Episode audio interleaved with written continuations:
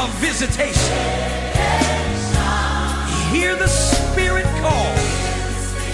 Welcome to another podcast of Dr. Leslie Bakupon. Be blessed as you listen. Come, let us enter in. Are there some grateful people in the house? Then put your hands together for the Lord. Oh, your applause is so weak. Come on, put your hands together for the Lord. And if your voice is yours, just add a shout of praise to it. Hallelujah. You may take your seats.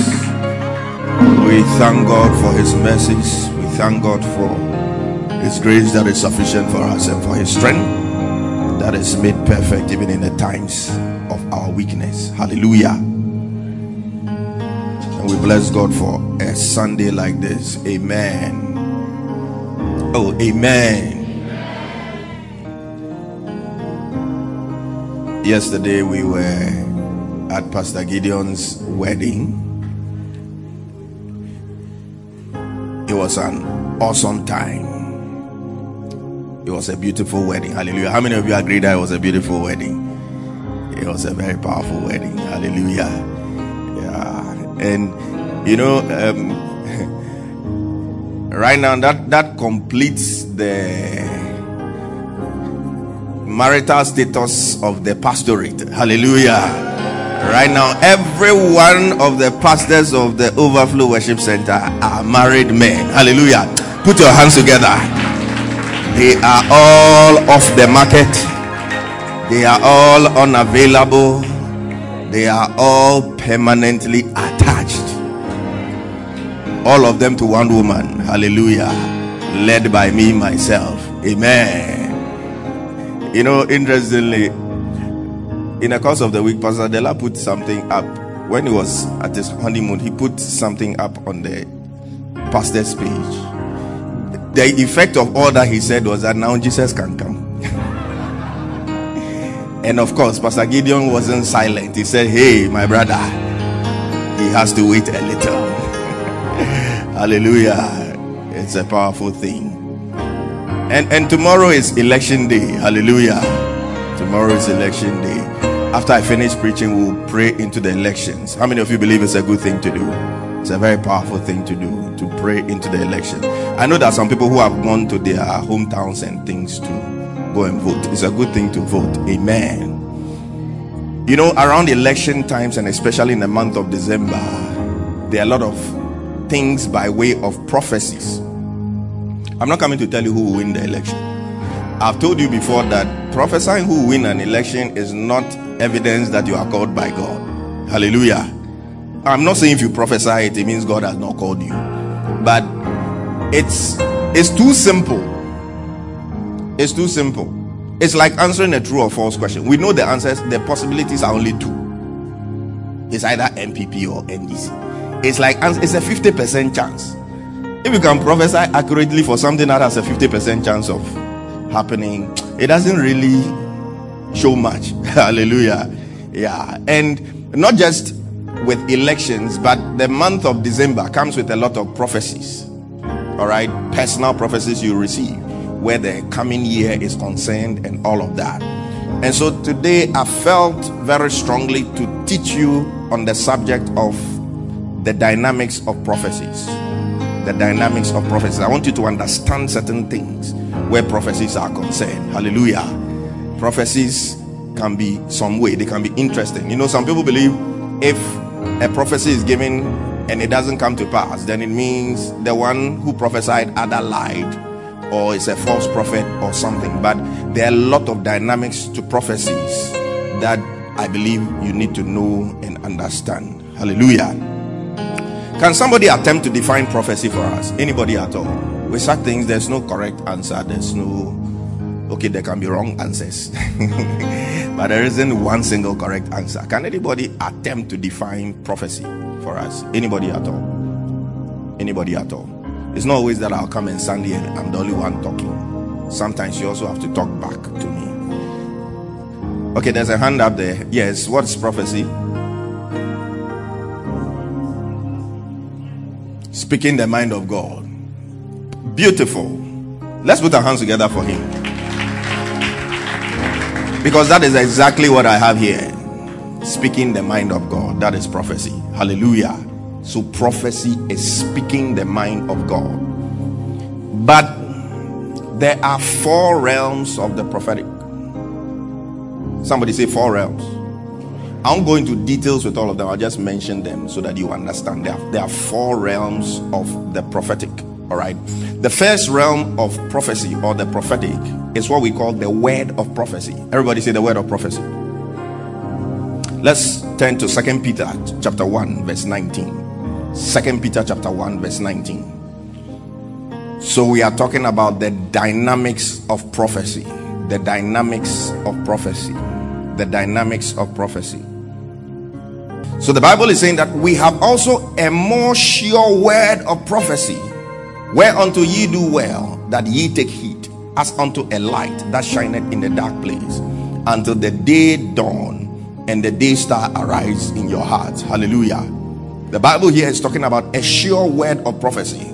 And so today I'm telling you that the first or, or one of the realms of prophecy is what we call the word of prophecy. And it's referring to the scriptures is referring to the word of God. Hallelujah. This kind of prophecy has no form of human influence at all. It is God purely and 100%. Amen. The, the whole Bible is, is a prophetic book. And I can preach a whole sermon on just that one, the word of prophecy. But today, for today, I'll just mention the four realms I'm talking about. The first one is the word of prophecy which is the word of God, which is the scriptures. The second is what we call the spirit of prophecy. Somebody say the spirit of prophecy. The spirit of prophecy is, is an atmosphere. It's an atmosphere that can cause people to prophesy. We are told in the Bible that Saul came into a company of prophets, and while they were prophesying, he also prophesied with them there was a spirit of prophecy, there was an atmosphere of prophecy. We can have an atmosphere of worship that can stir up the spirit of prophecy, and God can use somebody in that atmosphere. It could be worship, it could be prayer, and God will use that person to speak a word unto the people. Hallelujah. So that's what we call the spirit of prophecy. And one of the prayers we'll pray today is that God will stir up the spirit of prophecy amongst us. Amen. You think it's a good prayer to pray? Yeah, we need the, the spirit of prophecy. The third one is what we call the gift of prophecy. Everybody say the gift of prophecy. And when you read First Corinthians chapter 12, it lists nine gifts of the Holy Spirit. And one of them that is mentioned is the gift of prophecy. And the fourth realm is what we call the office of the prophet. All right. So we have the word of prophecy, we have the spirit of prophecy, we have the gift of prophecy and we have the office of the prophet. The office of the prophet. It's unfortunate that now people are quick to refer to themselves as prophets. They see one dream and it comes to pass, and they are calling themselves prophets. One young girl I know recently I saw her status and she's referring to herself as prophetess so so and so. I like, hey, you think it's just about having dreams and and seeing visions. It's, it's, it's not that. The gift is different from the office. Hallelujah. The gift of prophecy is different from the office of being a prophet. You can have the gift of prophecy, but you are not a prophet. A good example is Joseph. Joseph had a gift, he could see serious things but he was never referred to as one of the prophets. He could see world events, world events. And as I always say, if somebody had Joseph's gift now, we will refer to him as a major prophet. Because we think when we talk about major and minor prophets, it's about how big the thing that you are prophesying about is. If it is world events and national events, then you are a major prophet. If all you can see are witches in people's family, then that one you are a minor prophet. But the terms major prophet and minor prophet are used to represent the volumes that the various prophets wrote. You know, a lot of the books of the Old Testament were written by prophets. Obadiah, Habakkuk, and all of those things, they are considered as a minor prophet because when you look at the books they wrote, they were very small. So the major prophets are the Jeremiahs and the Isaiahs, those who wrote bigger volumes. So today I'm correcting that mentality of who a major prophet is and who a minor prophet is. When we refer to somebody as a minor prophet, Bible times minor prophet, it was those who wrote very small volumes, very little, and those who wrote big. Isaiah is about 60 something chapters. That is a very big book. That is why Isaiah is referred to as a major prophet. Jeremiah has many chapters. That's why Jeremiah is referred to as a major prophet. And Obadiah and Habakkuk and those smaller ones are referred to as minor prophets. All right. So somebody like Joseph had the gift of prophecy, but he was never named among the prophets because the gift doesn't automatically place you in the office of a prophet. Amen. When we read Ephesians chapter 4, verse 11, Ephesians chapter 4, verse 11, Ephesians chapter 4, verse 11, it says, And he gave some apostles and some prophets and some evangelists and some pastors and teachers Hallelujah. So there are people who are appointed into the fivefold ministry. Those are ministry offices, They are not just gifts. They are offices And the Bible clearly states five offices the office of the apostle, the office of the prophet, the office of the evangelist, the office of the pastor, and the office of the teacher. The teacher is one who is endowed with the ability to break the word of God down, explain the word of God for you to be able to understand. And the ministry of the teacher is very important in the church because it is by teaching that we are established. Hallelujah. It's, it's, prophecy doesn't establish us, it is teaching that establishes us. When you are you are you are able to to receive sound doctrine, you are taught the word of God. That is what grounds people. The pastor has the ministry of a shepherd. The shepherd is supposed to take care of the flock.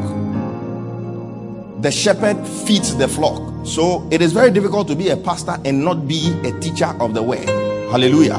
Because what are you going to feed your, your people with? It's not grass, it is the word of God. Hallelujah.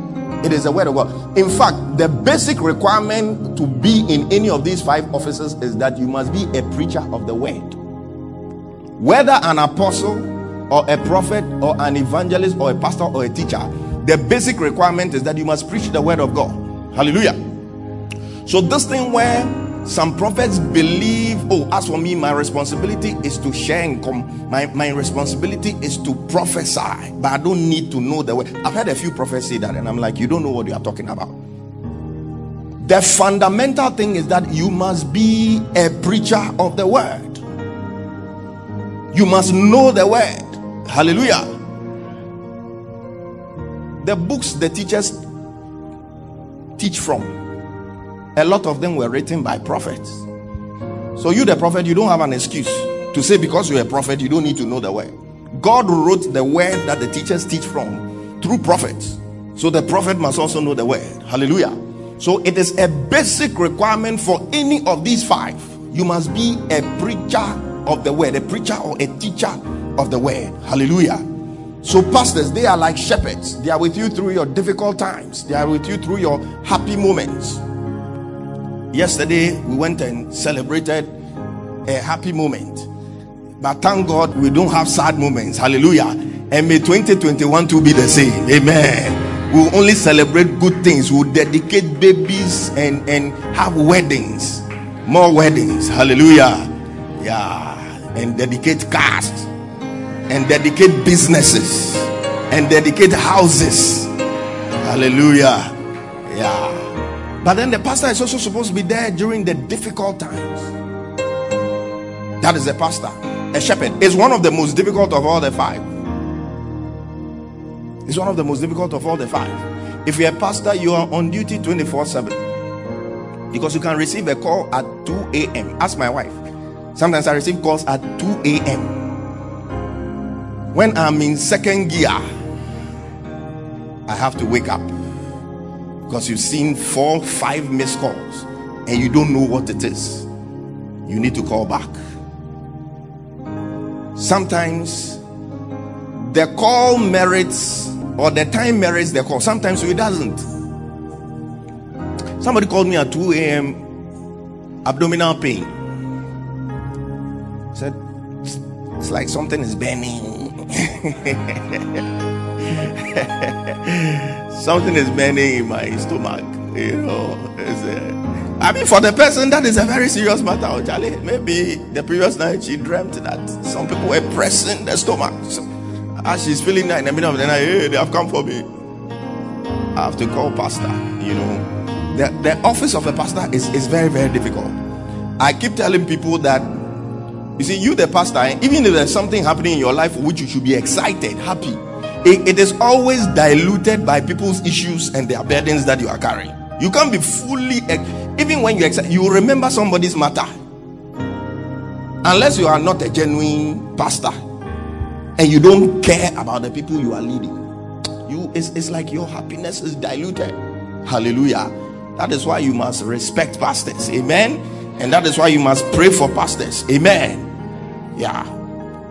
And then the evangelists are those who have a passion for souls and they have an unusual anointing for causing people to get convicted for them to repent when they preach. People with an evangelistic anointing, they don't have to talk much. When they do the altar call, the souls just come running in like that. And most of the time, evangelists are also endowed with gifts of miracles, signs, and wonders as a sign unto unbelievers for them to come to Christ. Amen. In history, we've had some evangelists. This year, we lost uh, Reinhard Bonnke, one of the greatest evangelists. In fact, they said the man has won, in terms of the number of souls he's won, it's going to 70 million or something. 70 million souls. One man, 70 million. And his ministry was backed by signs and wonders. Cripples walking, blind eyes opening. I mean, all sorts of things taking place. That's the ministry of the evangelist. We'll come to the ministry of the prophet. But the apostle, the apostle is like the jack of all trades. When you see an apostle, you can't tell whether he's an evangelist. You can't tell whether he's a prophet. You can't tell whether he's a pastor, a teacher. He's able to do all of that. That is the reason why the apostles were the heads of the church. Because they qualified to govern everybody. What the prophet can do, they've worked in that realm before. What the evangelist can do, they've worked in that realm before. What the pastor can do, they, they, they, they've worked in that realm before. What the teacher can do, they've worked in that realm before. So, by virtue of their positioning, they are good to go where heading the church is concerned. Hallelujah. So there are apostles who prophesy. So, as I said, one moment he's looking like a prophet. The next moment he's looking like an evangelist. The next moment he's looking like a pastor. The next moment he's looking like a teacher. The Bible tells us that Jesus was the apostle of our faith. So Jesus' ministry was that of an apostle. At a point in time, he was preaching the kingdom. So he looked like an evangelist. There were times he was teaching. That's why they called him rabbi and he's referred to as a shepherd because he, he was pastoring people. He was he was leading a flock. And he was also a prophet because he prophesied a lot of things about the end time. And even into people's lives he could tell that look you you are going to deny me three times. And peter said walai it will not happen. I didn't know he was dealing with a serious prophet. He met the woman at the well of samaria and he started giving her serious word of knowledge about herself. That you, the one you are living with right now, you are not married to him. You have been married to five men. Say, hey, Odifo. So Jesus' ministry was the ministry of an apostle. Hallelujah. If you look at Apostle Paul, one time he's teaching, one time he's winning souls, another time he's planted a church and he's pastoring them and shepherding them, another time he's operating seriously in the prophetic. Paul was one of those people who had very serious prophetic experiences. If somebody can open his mouth and say, I knew a man, whether in the flesh or in the spirit, it's like the line between the supernatural and the natural is so thin for him that sometimes when you experience, you can't tell whether this it was supernatural or it was natural. This is somebody who was caught up in the third heavens. Those are prophetic experiences. Hallelujah. He was able to discern the spirit of the python in that young lady who was following them, saying, Hey, these are the men of God, and blah, blah, blah, blah, blah. Paul was an apostle. Amen. Now, for the prophet, as I said, the fundamental thing is that you must be a preacher of the word of God. You must be a preacher of the word of God, a preacher or a teacher of the word of God. Jesus referred to John the Baptist as a prophet. In the scripture where Jesus said, Of all the prophets born of women, the greatest is John the Baptist. That means Jesus recognized John the Baptist as a prophet. But John the Baptist's ministry was mainly preaching. True or false? But you see, John the Baptist could also see you. He could see. He wasn't given to miracles and stuff like that, but John the Baptist could see. Let me show you evidence of that. Let's read John chapter 1 from verse 30 to 34. John chapter 1 from verse 30 to 34. I want to show you that John the Baptist could see. John chapter 1, verse 30 to 31. It says, This is he of whom I said, This is John the Baptist talking. He was talking about Jesus Christ. It says, This is he of whom I said, after me cometh a man which is preferred before me, for he was before me. Verse 31. This was him bearing witness of Jesus. He said, And I knew him not. Say, I knew him not. What it means is that he hadn't met Jesus face to face. I don't know how that was possible considering the fact that they were second cousins but maybe Jesus was living somewhere else and he was also living somewhere. So he hadn't met Jesus. He didn't know who Jesus was. He knew there was somebody called Jesus that he was supposed to usher into ministry, but he didn't know. He said, I knew him not, but that he should be made manifest to Israel. Therefore, I am come baptizing with water. Verse 32. He said, And John bare record saying, I saw the Spirit descending from heaven. Say, I saw the Spirit descending from heaven like a dove, and it abode upon him. Now, this experience of the Holy Spirit coming in the form of a dove and descending on Jesus that we see in pictures, and it's like you can see the river Jordan, Jesus Christ in the Jordan, and the dove coming upon Jesus, and everybody is watching. That is not what happened it wasn't a public thing. The appearance of the dove from the sky wasn't something that everybody saw. It was only John the Baptist that saw it. Hallelujah. God used that sign as a way of identifying. He didn't know Jesus. So just like how I'll stand here and minister, and maybe God will give me a word of knowledge that there is somebody here who has been called into ministry so so and so and so and god opens my eyes and maybe i see an angel standing by that person that was what was happening. His eyes were open while he was ministering baptism unto people, and he saw the heavens open, and the Spirit of God descended upon him like a dove. And that was when he opened his mouth and said, What? He said, I saw the Spirit descending from heaven like a dove, and it abode upon him. Verse 33.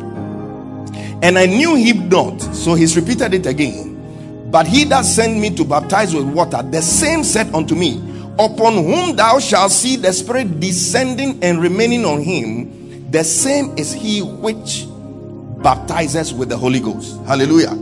So God told him that you don't know the person, but of all the people standing there, when your eyes open, the one that you will see the Spirit of God descending in bodily form upon, that is the one that you have been sent to come and pave the way for. Hallelujah. How do I know it wasn't a public spectacle for everybody to see? If this was in the full view of everybody, Jesus would never have struggled for acceptance as the Son of God. Because there were many people there. When you read other versions, we are even told that some Pharisees were in that baptismal service. Some Pharisees were there. Imagine Pharisees hearing the heavens open and them hearing a voice from heaven that this is my. They wouldn't have fought Jesus. Jesus wouldn't have struggled. He wouldn't have even needed the 12 apostles to follow him, those people would have gone and said, Hey, this one there, it is there is no controversy. We have seen the Messiah. Hallelujah. It's the same Pharisees who were persecuting Jesus and making things difficult for him. They were in that meeting, but that vision was not for them, it was for John the Baptist to see. Hallelujah. So John the Baptist could see He was a prophet and he was mainly a preacher of the word of God. Amen. I just use that to establish a certain fact for you. So, we have people that major in prophecy. That is their main gift. They major in prophecy, they prophesy. So, let's ask ourselves how do people prophesy? What are some of the ways? I'm teaching you the dynamics of prophecy.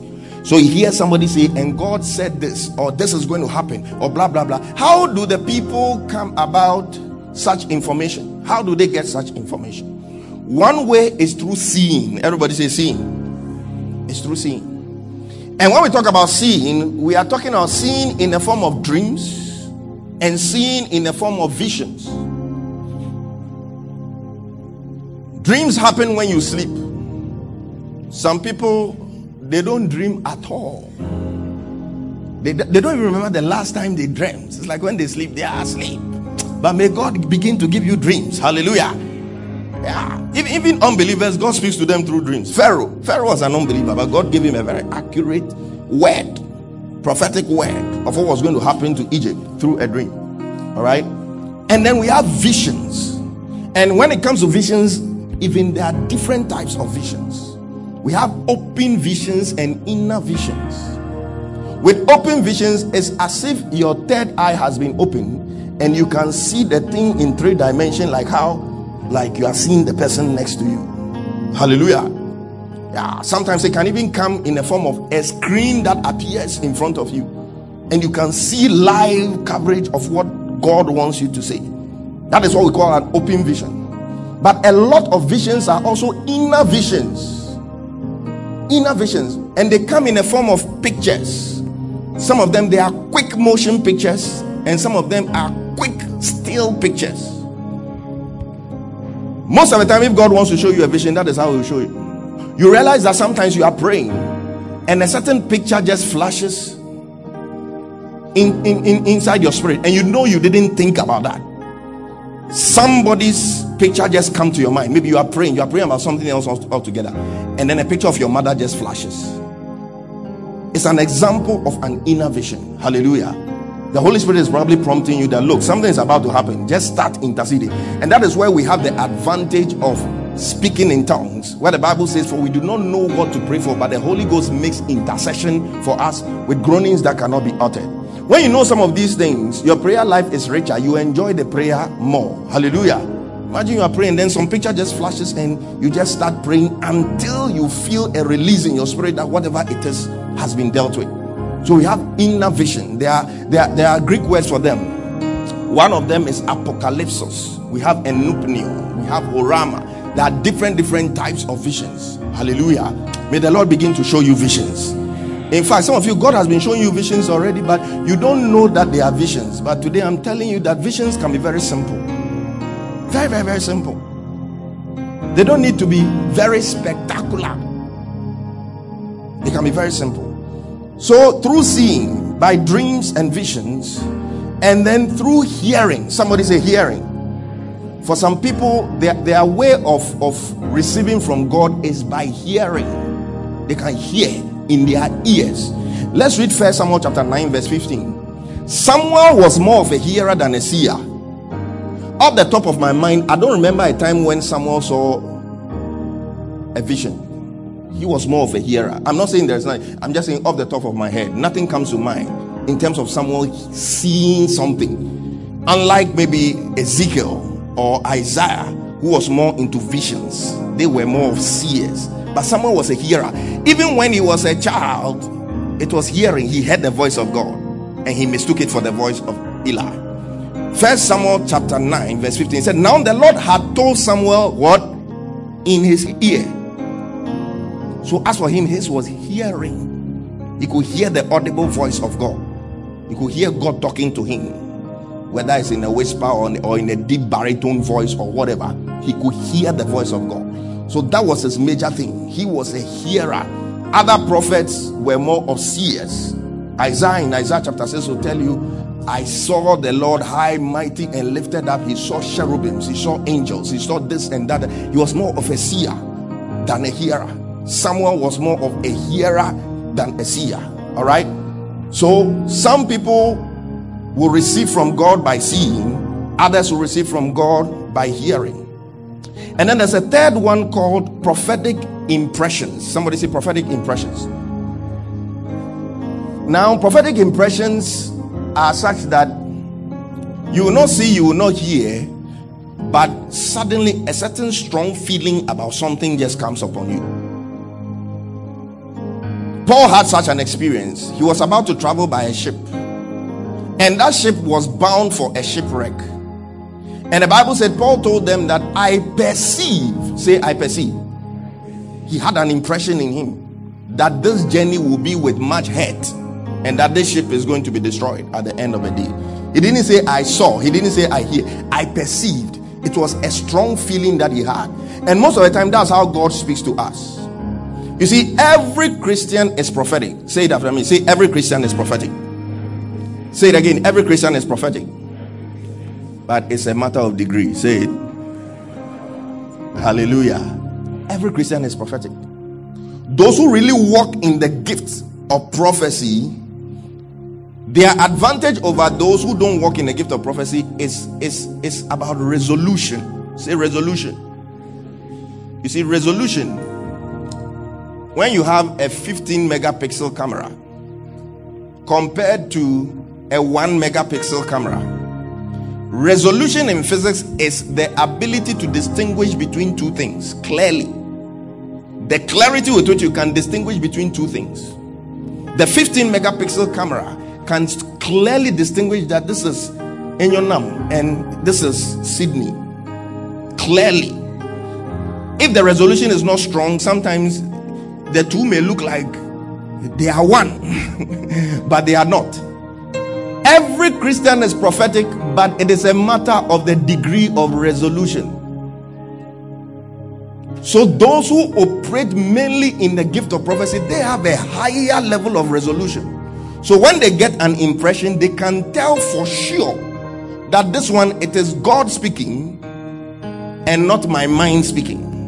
But for the ordinary person, you wonder, hey, is it my mind? Is it God? Did I really see it? Is it my imagination that was playing tricks on me? It is levels of resolution. But may God increase your pixel level. Hallelujah. If you're operating at 3 megapixels, may you go to 15, may you go to 20, may you go to 30. So when the thing hits your spirit, instantly you can tell the difference. You can tell the difference. That's why those with the gift can prophesy confidently. They can, they can prophesy confidently because the level of resolution is higher. When they are hearing Akosia, Akosia, you when you hear Akosia, you say Asokia, it is basa in your mind. But we are all prophetic. Hallelujah. Every one of us is prophetic. Old Testament people couldn't say that because they didn't have the Holy Spirit living in them. But the New Testament believer has God Himself living inside you. And today I want to submit to you that the Holy Spirit living inside you knows more about your present, your past, and your future than any other human being, including a prophet, can ever know. So, if you build your relationship with this man that is living inside you, nothing will come as a surprise to you. He will show you things before they happen. It's just a matter of building that relationship.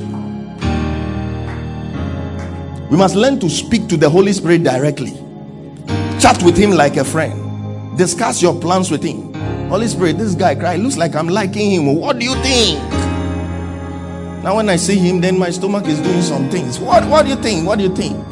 What do you think? And you'll be surprised that you'll be sharpening your ability to hear God the more you communicate with Him.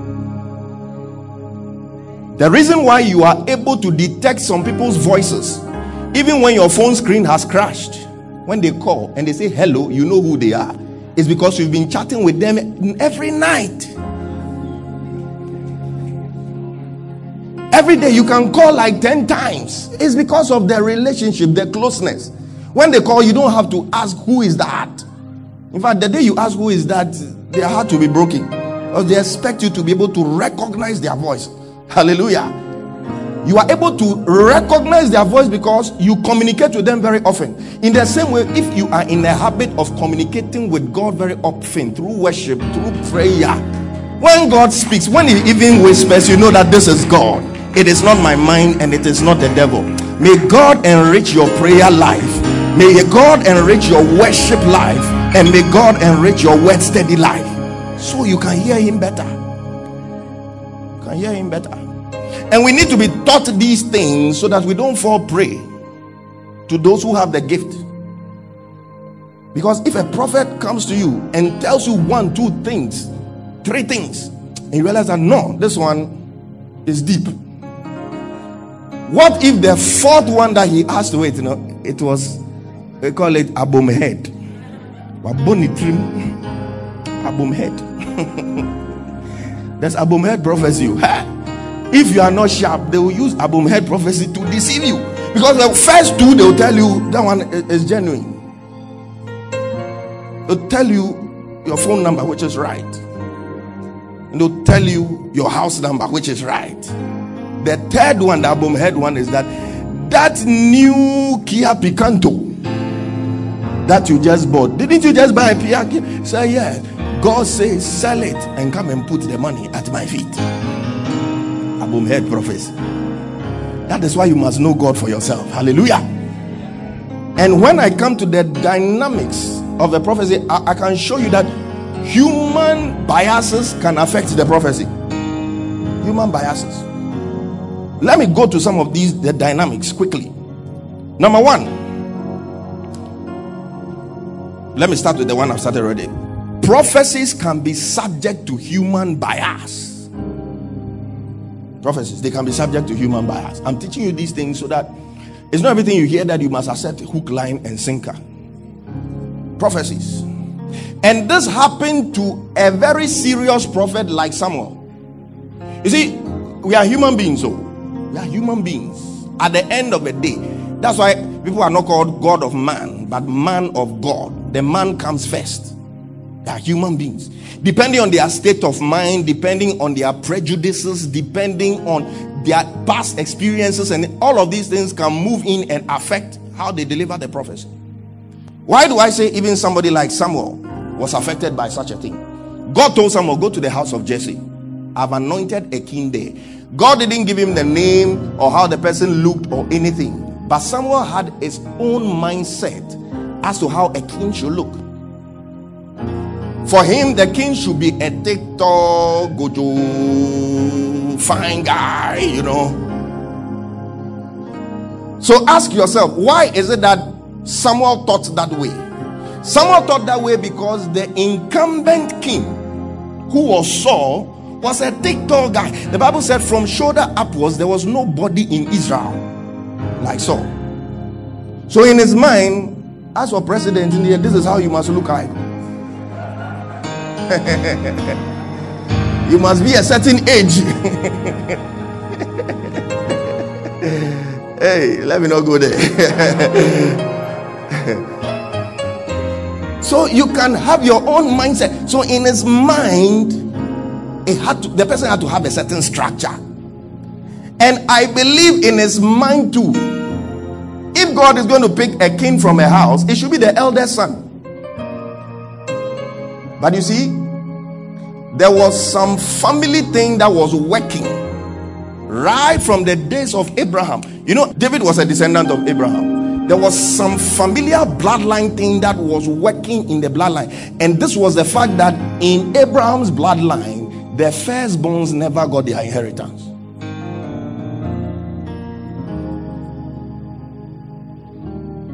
Abraham's firstborn was Ishmael, not Isaac. But Isaac was the one who carried the thing. Ishmael just got small. Isaac, his firstborn was Esau. But Jacob got the blessing. Jacob's firstborn was Reuben, but because he climbed onto his father's bed and went to sleep with one of his father's concubines, the thing jammed him and it went to Joseph. You see, as a firstborn son, you are entitled to a double portion of the inheritance of your father.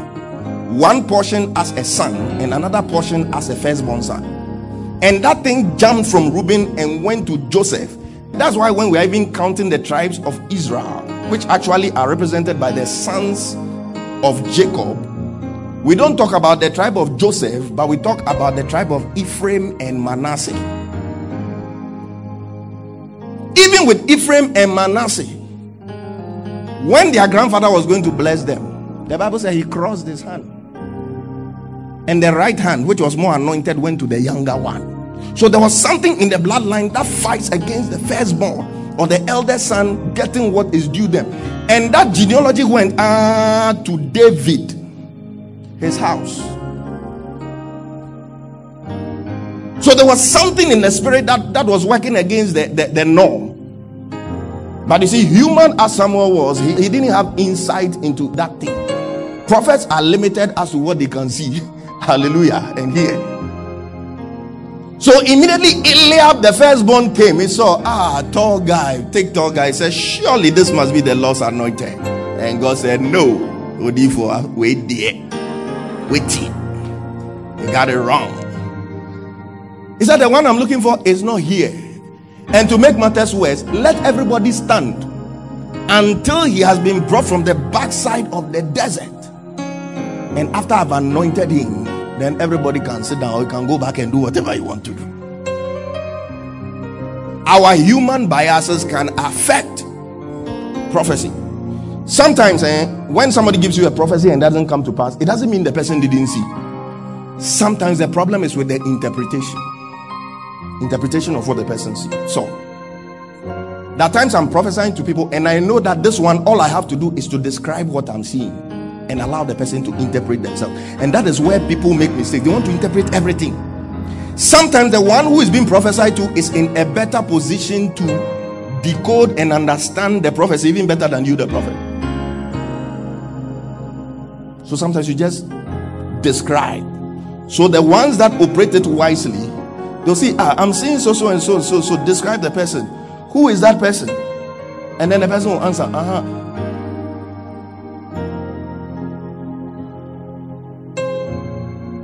Somebody gave me a prophecy. It's a prophet I respect to. I know he's genuine. Like if I mention the name, you know, you say, ah, correct. Came to CMF when I was CMF president for an all night. That day now, the man of God, he was feeling sleepy. He was late. I called and called and called. You know that kind of thing. You are president and the preacher is not coming. So you start thinking, Charlie, what did I do for quiet time? Because if anything, you have to be the preacher. The man made me sweat. Eventually, when he came, he told me, The truth is that I'm, I'm tired. In fact, when he came and I was sitting by him, he was dozing. Human frailties. and he started prophesying to people. He was prophesying to one fair lady. And then he turned to me and started prophesying to me. Immediately he said, You will marry a fair lady.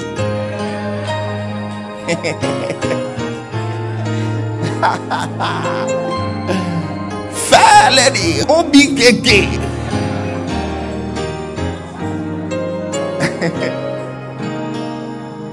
but you see, that is where your own relationship with God comes in.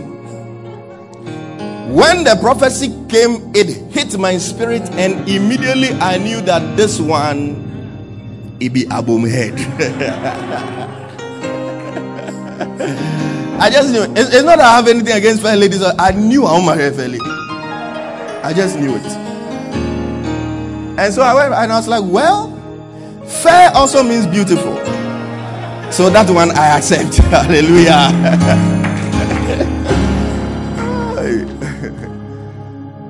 so sometimes our human biases, our human biases can affect prophecy.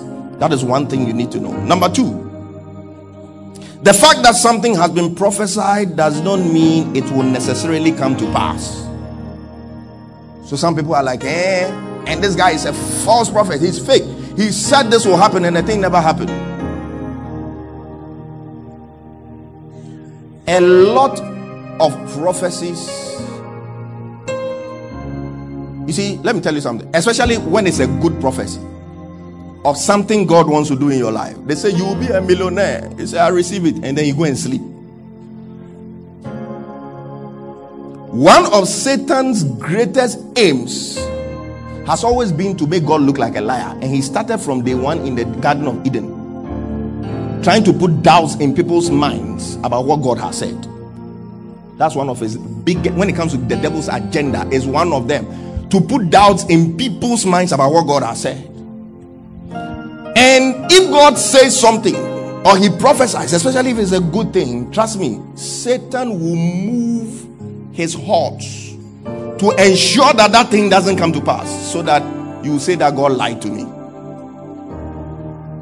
That is where your intercession comes in. You're praying to ensure that you police the promise of God through eternity and you safely deliver it into the realm of time. Elijah said, I hear the sound of the abundance of rain. He knew it was going to rain, but he didn't go to sleep. That's what that prophet, he gave it to. He climbed the mountain and started praying seven different dimensions of prayer to ensure that's what this thing that I've said here, it has to come to pass. You don't go and sleep when you receive a prophecy, especially a positive prophecy. Satan will move things, Satan will cause things to happen just so that the thing doesn't happen.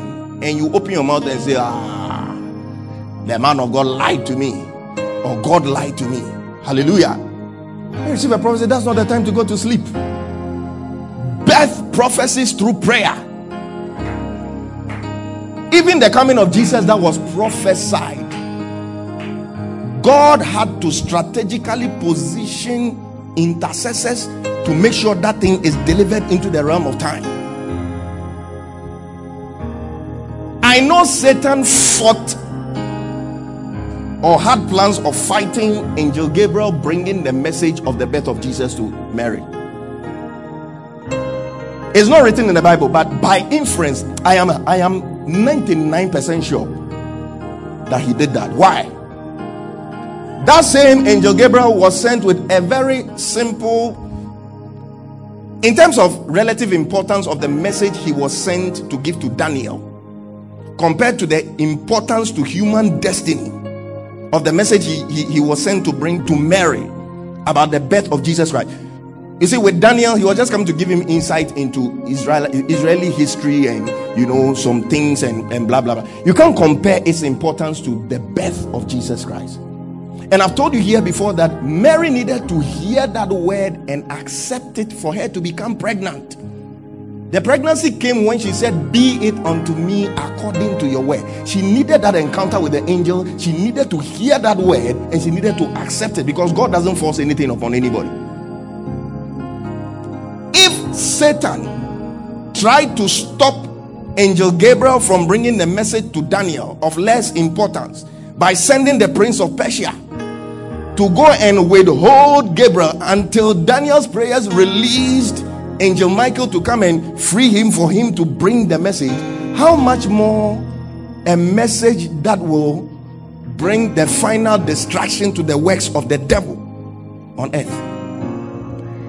We are not told anything happened, but by the nature of devil of the devil, I know he probably sent others, maybe three, four, five. Hallelujah but thank God some intercessors had been strategically positioned. I'm talking about that old man called Simon, the one who went to the to the temple when Jesus Christ was dedicated. I'm talking about that old prophetess called Anna. These were people God gave an assignment.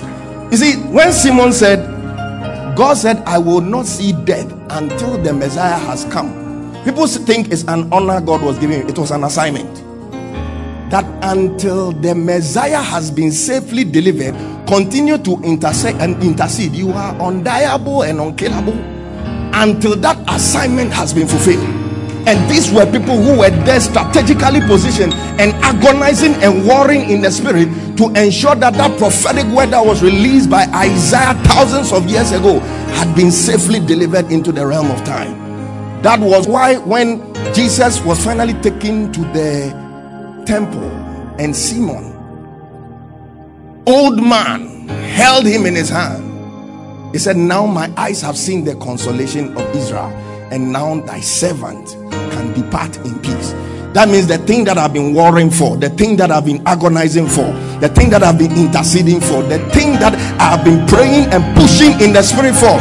Finally, my hands have beheld it. I have touched it, and I prophesy same into your life that that thing that you have been praying for, that thing that you have been warring for, that thing that you have been agonizing in the spirit for, that thing that you have been interceding for, you will not leave this earth until you have held it in your hands You will not leave this earth until you see its fulfillment in your life.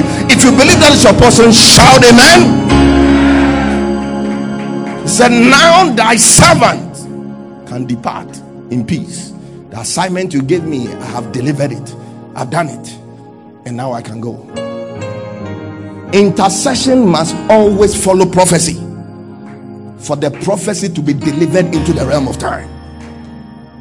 So when the things don't happen, don't be there and say, "Oh, the prophet said it and it didn't happen." No, you did not pray. You took it for granted. They say you are an apostle to the nations, but you eat 365 days a year. You don't fast, you don't pray, you don't read the word. You are just there, apostle, apostle, apostle. Be there.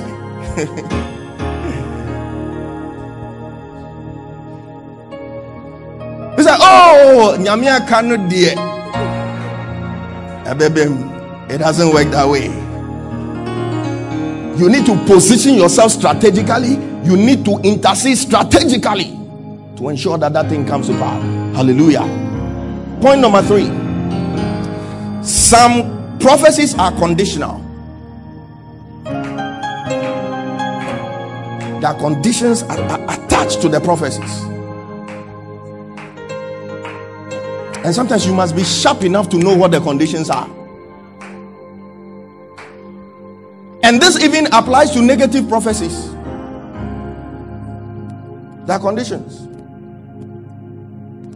It's not always that God reveals to redeem. I told you this at the beginning of the year.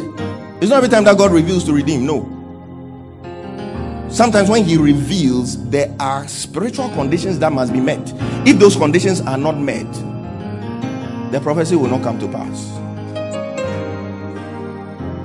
An example is Sodom and Gomorrah. The word went that God wants to destroy the city with fire. But you see, an intercessor, you see, Abraham was an intercessor. An intercessor is one who stands and negotiates on behalf of the people with God. Intercessors are negotiators. May God raise intercessors in this ministry. Negotiators. And God loves negotiators. He says, Come and let us reason together. God is not one of those people who will impose everything. Come, let's talk. Give me your mind. True intercessors don't just disturb God's ears with tears, just crying. No, you must be a negotiator. Hannah had been crying for the fruit of the womb for years, crying every day, crying, crying, crying, crying. But one time when she went into the temple, she decided, Look, God, let us talk. Now I'm here as a negotiator. Let us negotiate. Let, let, let us reason together. And God said, Now let us talk. And what did Hannah say? He said, God, I need a son. You need a prophet. Give me a son. I give him back to you as a prophet. That is the deal. Take it or leave it. And God said, This is what I'm looking for. Hallelujah. May God raise some spiritual negotiators people who will stand in the gap and reason with God and negotiate with God on behalf of their children, on behalf of their families, on behalf of their nation, on behalf of their church. Spiritual negotiators. And those are the people God likes. So Abraham was such a negotiator, and God had to go through him before doing what he had to do. He said, Sodom and Gomorrah, I want to destroy them. But if I can find five men that are righteous, he started from a certain number and started going down. Conditions. That means if five men were found, Sodom and Gomorrah would not have been destroyed. Prophecies come with conditions, and when those conditions are met, then certain things will happen. Hallelujah. So you must know these things. So when a prophecy comes, oh, and the thing didn't happen, say, ah, the person did not see. The person just thought of something and said, there are conditions that must be met. Conditions that must be met. Sometimes you've been told, oh, you, you'll be prosperous, blah, blah, blah, blah, blah. But the condition is that you must also be a giver to unlock some of those things. There are conditions. So some prophecies come with conditions. Point number four lying spirits can deceive prophets to prophesy, even genuine prophets to prophesy. Say, hey, say, hey. Yeah. Let's read something in First Kings chapter 22. From verse 10 to verse 40. It's quite long, but I want us to read it all and understand. He said, And the king of Israel and Jehoshaphat, the king of Judah, sat each on his throne. So at that time, the kingdom was, was divided into two. So we had the king of Judah and the king of the entire nation of Israel. Having put on their robes in a void place in the entrance of the gate of Samaria, and all the prophets prophesied before them. Verse 11. And Zedekiah the son of Chena made him horns of iron, and he said, Thus saith the Lord, with these shalt thou push the Syrians. They were, they were getting ready for war. And those days they consulted the prophets before they went to war. With these shalt thou push the Syrians. So let's take it that the kings or the, the, the big men of the land they are going for an election. And they are seeking what the prophets are saying. And this is what Zedekiah said. He said, With these shalt thou push the Syrians until thou hast cons- consumed them. That means Ubedin Gunim. Verse 12. And all the prophets prophesied so, saying, Go up to Ramoth Gilead and prosper, for the Lord shall deliver it into the king's hands. That means Abatuono. Bibia waa na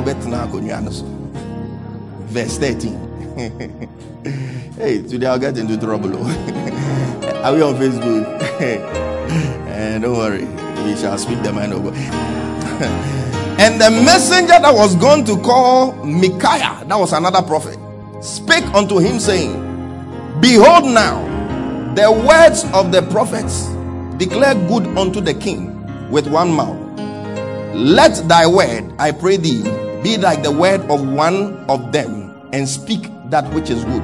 The one who went to call Micaiah told him that now we are waiting for you to come and prophesy. You better say good things. Everybody else is uh, at the end, Ebeko in this direction. You better not come and say anything to the contrary. So, verse 14.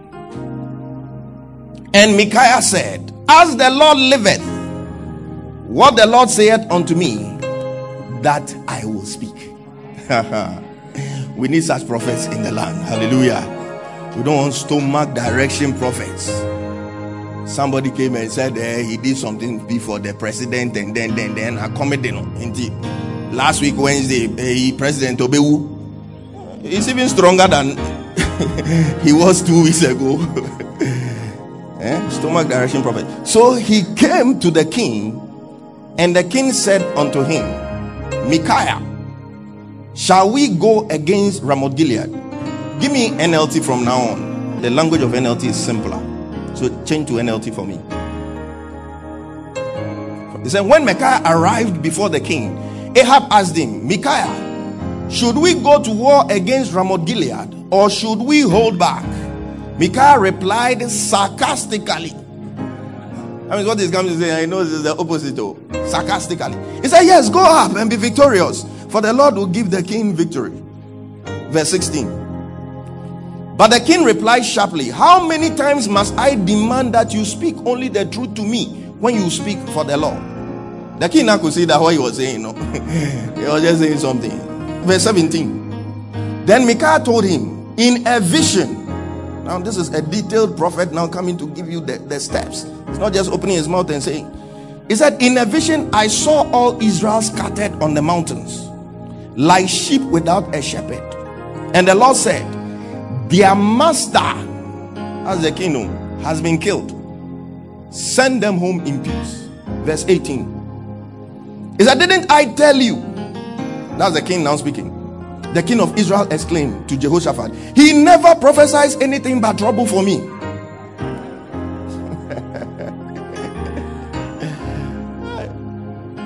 there are some people who are known to prophesy in a particular direction, others are also known to prophesy in a particular direction. They never prophesy good for one particular end. So you know what I'm talking about. Uh-huh. Verse 19. He said, Then Micaiah continued, Listen to what the Lord says. I saw the Lord sitting on his throne with all the armies of heaven around him, and on his right and on his left. Verse 20. He said, And the Lord said, Who can entice Ahab? So God had his own agenda against Ahab already, and he needed tools to use. He said, Who can entice Ahab to go into battle against Ramoth Gilead so he can be killed? There were many suggestions.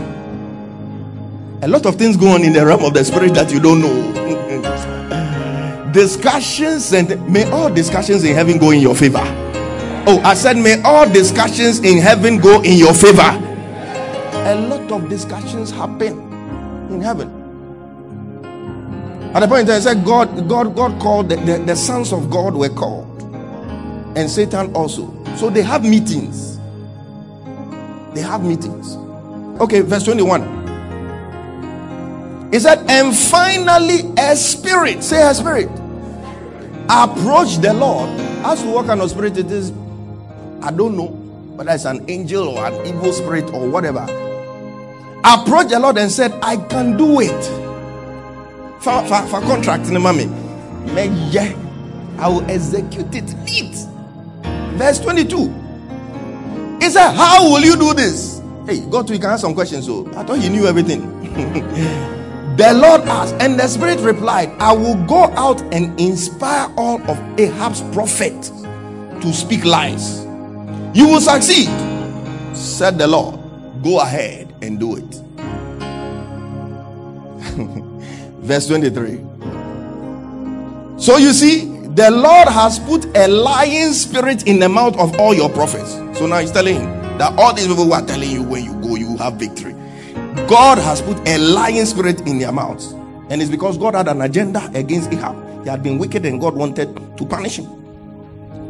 A lying spirit in the mouths of all the prophets. For the Lord has pronounced your doom.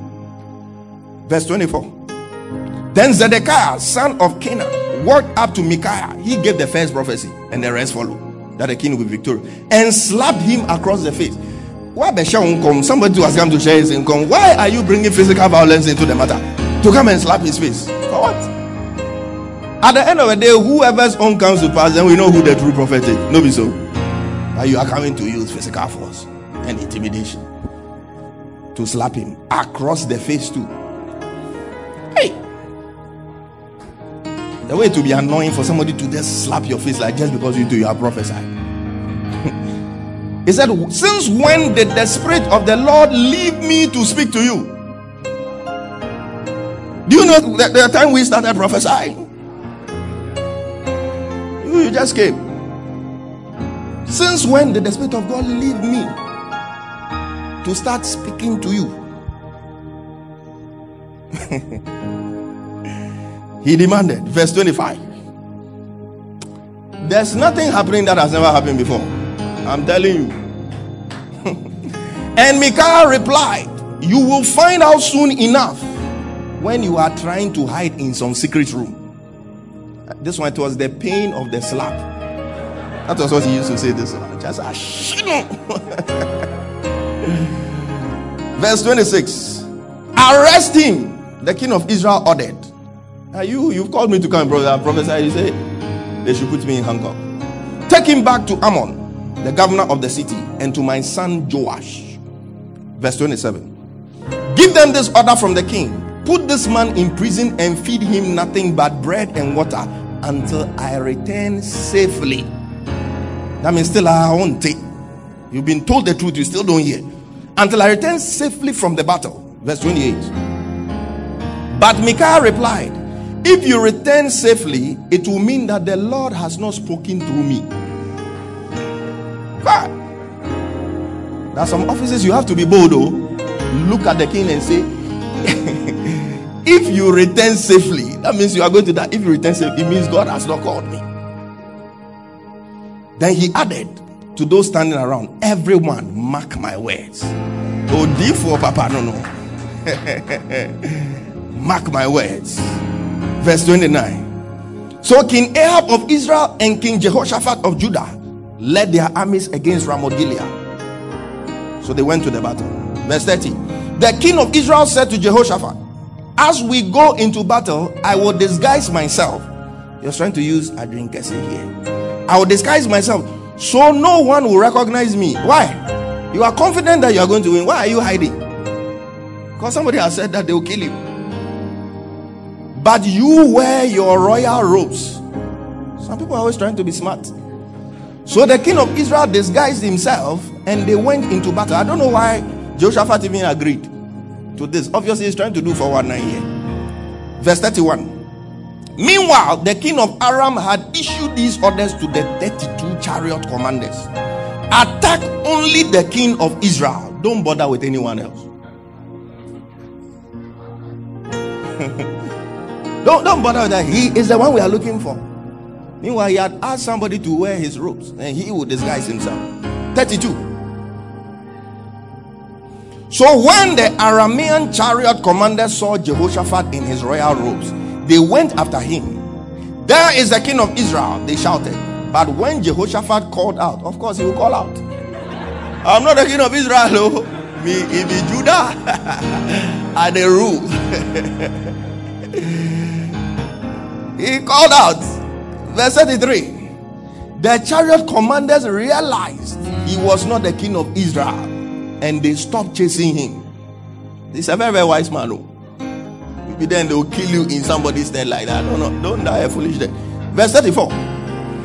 And an Aramean soldier, however, randomly, just said he was just shooting. He didn't even know where he was shooting to. But you see, when God has spoken, randomly shot an arrow at the Israelite troops.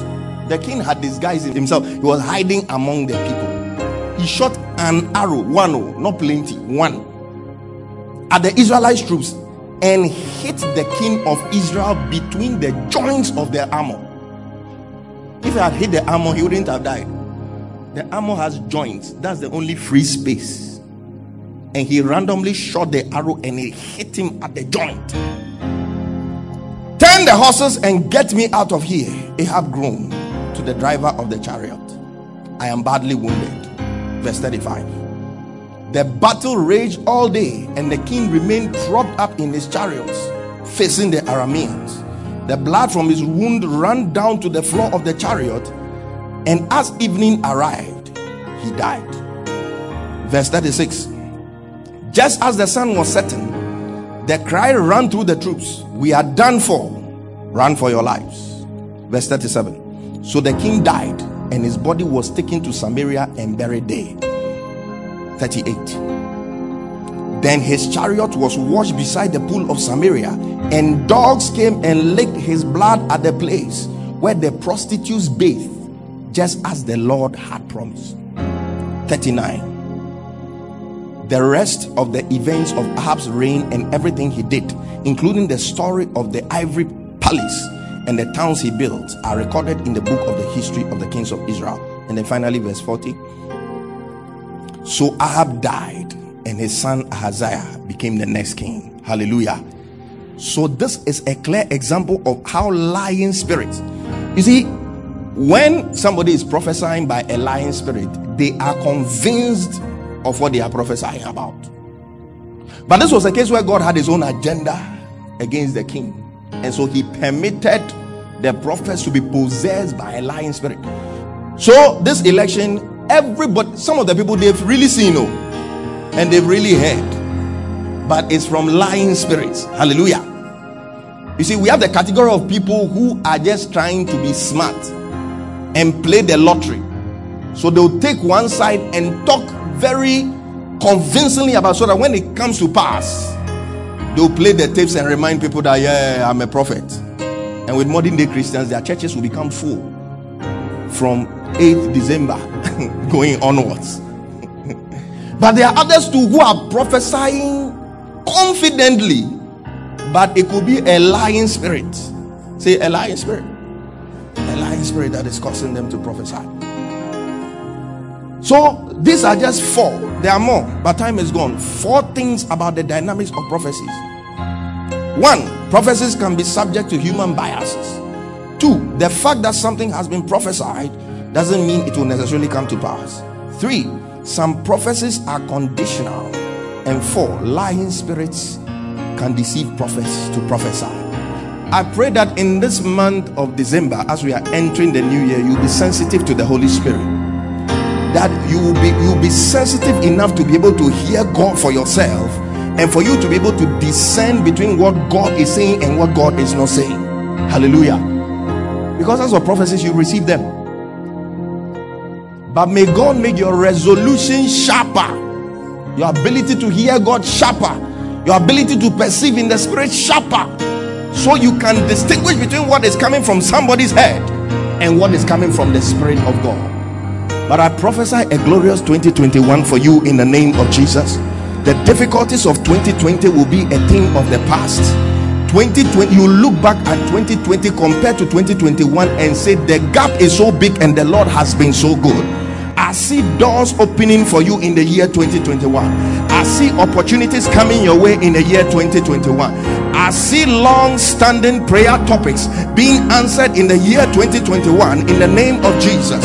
Some magnificent doors will open from January to March in people's lives doors of business, academic doors, marriage doors.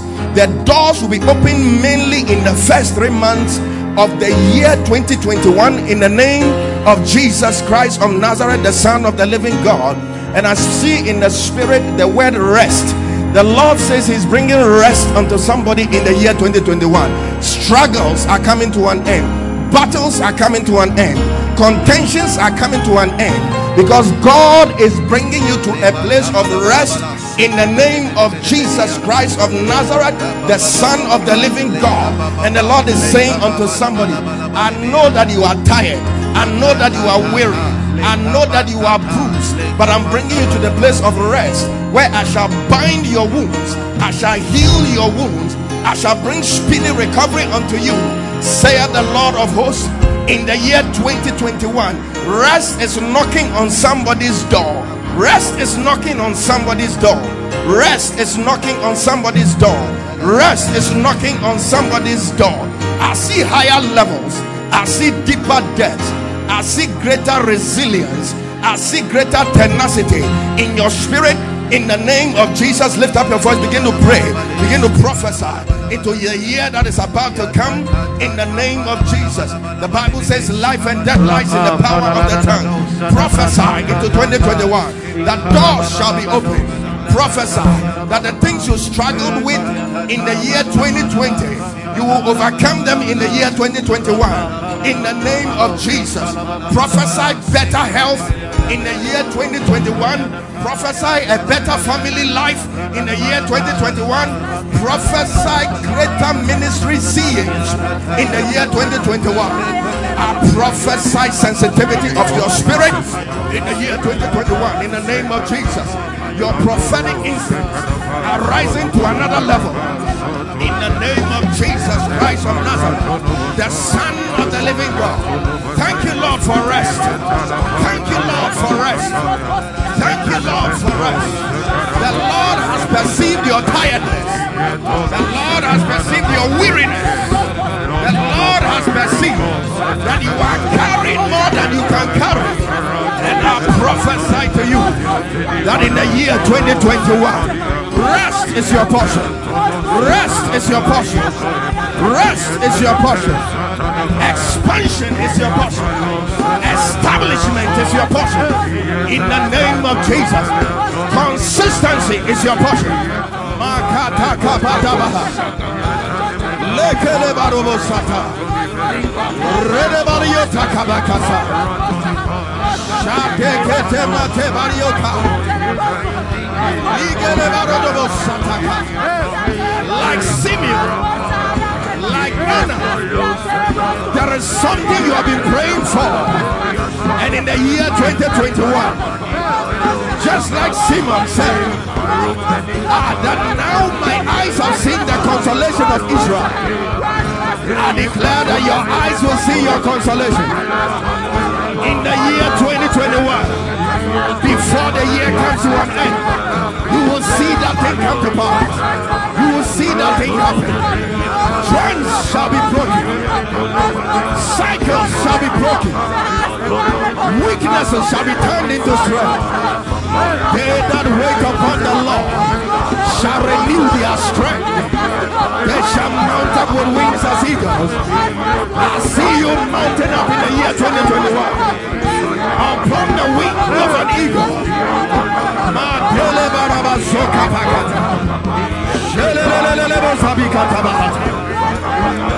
Madika di brosa bahata. Resata kati barasi weapon that is formed against you, no weapon that is formed against your family, no weapon that is formed against your business, no weapon that is formed against your career shall prosper. Baya katabaza, ela. Doors are swinging open. Shut doors are beginning to open according to the word of God.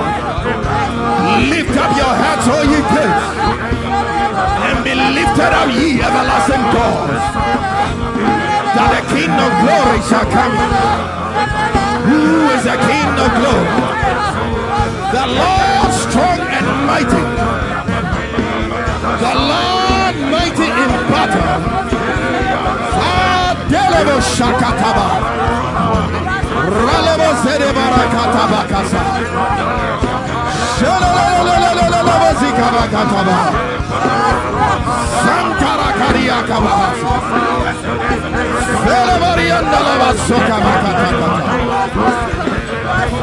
We speak progress. We speak progress. Spiritual progress. Career progress. Ministry progress. Divine acceleration. Divine expansion. I prophesy peace in your home. Every turmoil is coming to an end in the year 2021.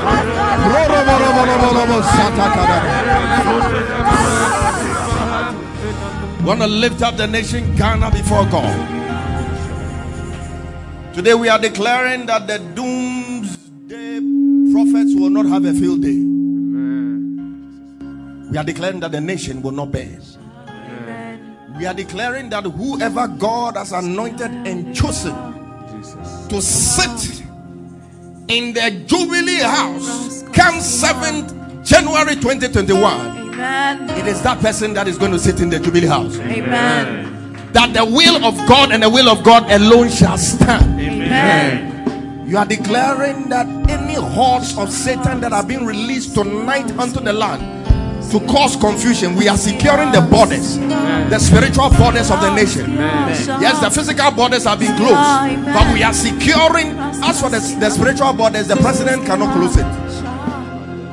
The key to the closing of the spiritual borders is in the mouths of children of God like you and I. Amen. And today we are declaring that we are shutting the spiritual borders of this nation. That no bloodthirsty spirits will sneak in tonight and possess people and cause them to start cutting each other, shooting each other, killing each other, lift up your voice. Exercise your authority and declare that the spiritual borders of the nation are closed to evil spirits. They are closed to bloodthirsty spirits. They are closed to principalities. They are closed to powers. They are closed to rulers of darkness. Lift up your voice.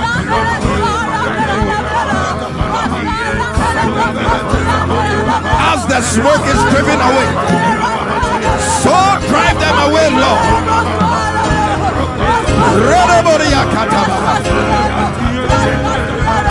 Let God arise and let us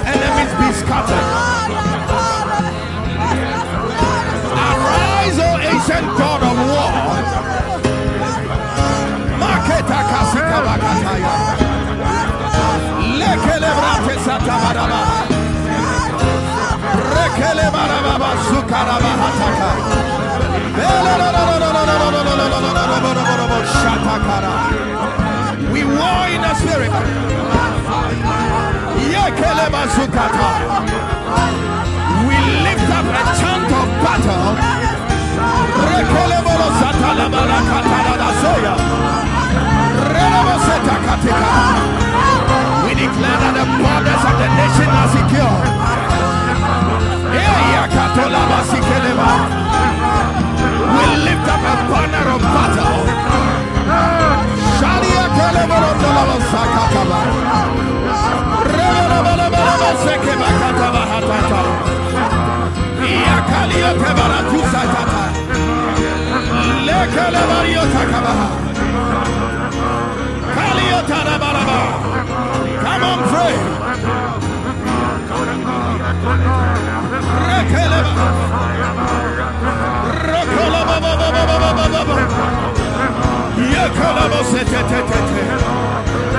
We erect a wall of fire.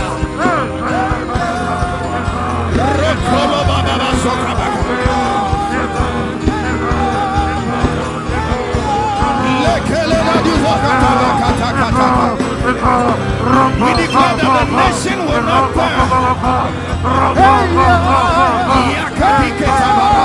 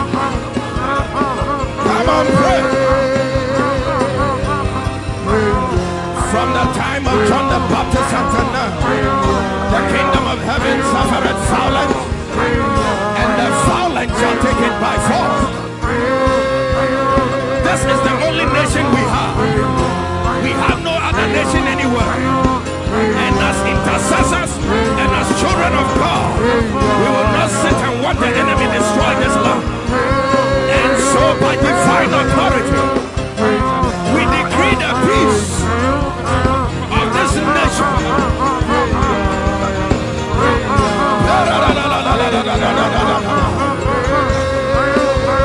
Pray that between now and tomorrow, may the Spirit of God unmask any people plotting evil against this country. Wherever they are hiding and plotting, may the Spirit of God be importing ammunition, people who may be paying people to do evil, people who may be paying people as mercenaries to cause confusion. Between now and tomorrow, let the wind of the Spirit of God blow over the activities.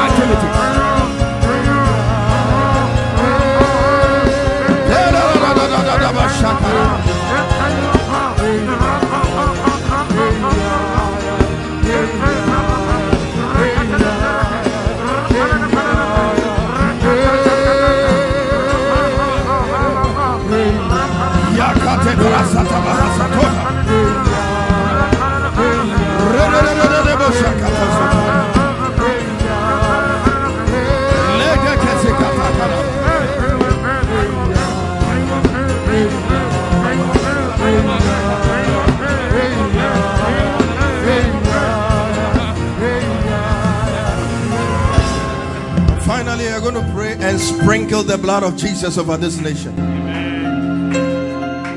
And we are declaring that we are securing the spiritual borders of the land. We are drawing a bloodline and declaring that between now and the time election results are declared, no foul bloodthirsty spirit will sneak and find its way. We are asking that the Lord will position his angels, the watchers and the archers of God, are positioned strategically over the nation to deal with any evil force that shall try to sneak into the nation to possess people and to move people to do wrong things. Wars are the works of principalities and powers. But today we stand in divine authority. And by the power of the blood of Jesus, we are declaring that the nation is secure. Lift up your voice and begin to sprinkle the blood of Jesus and invoke angelic presence over this nation. Declare that the angels and the watchers of God are strategically positioned.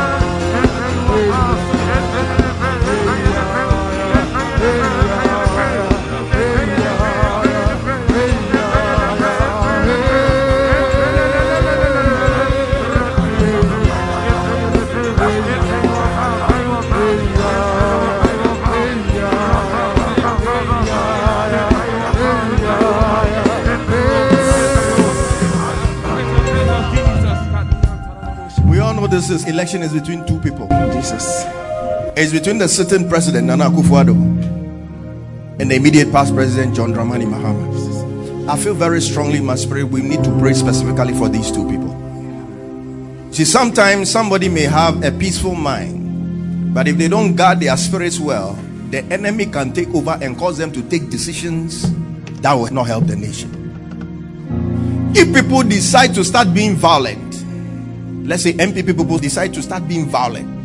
If Akufo-Addo says, "Look, I am the one," assuming he loses the election, they start being violent. If he gets up and says, "I'm the one who has lost the election," I am okay. Put down your arms. That will be the end of it.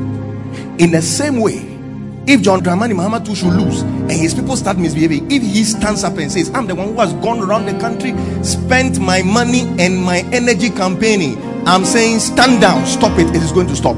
It lies with these two people. And that is why today we are going to do five minutes of intensive prayer for these two people.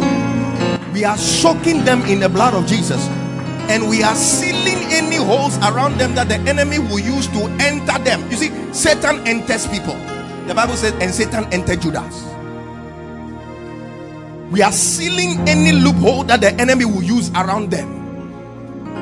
If it's anything somebody has even gone to do on their behalf by way of rituals that has opened doors for evil spirits to influence them, we are standing in divine authority and we are superimposing the power of God over any ritual that has been done for them, and we are sealing every hole that has been created, and we are soaking them in the blood of Jesus and declaring that they will speak peace and nothing but peace. Let's lift up your voice and begin to pray right now. Lift up your voice, lift up your voice.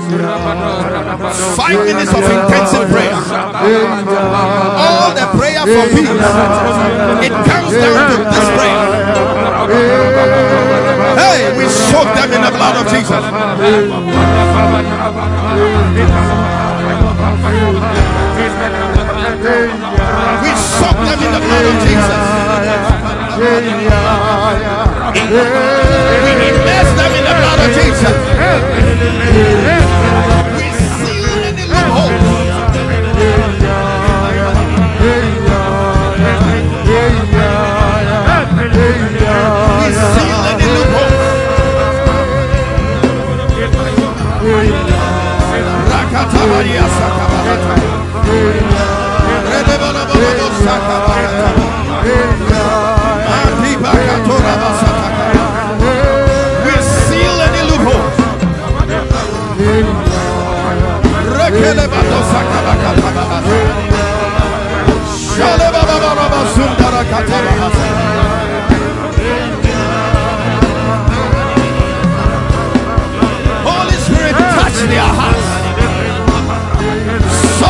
they had in. Something in bitter heart. Any heart that is full of animosity.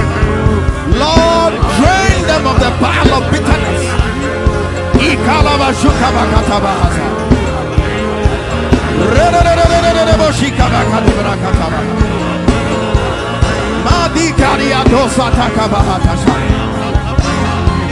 Come on, pray.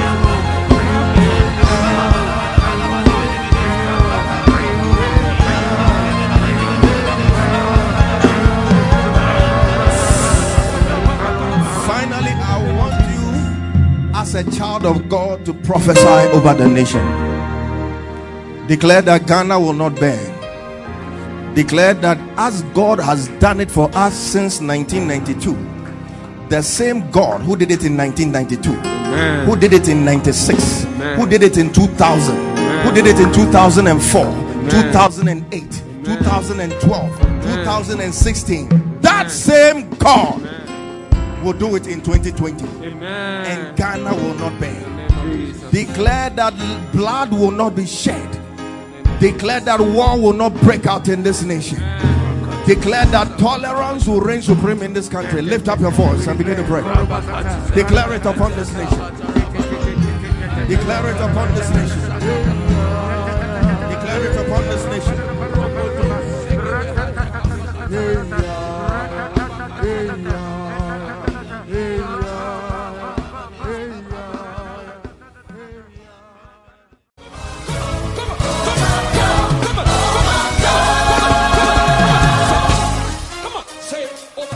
trust you have been blessed by this message.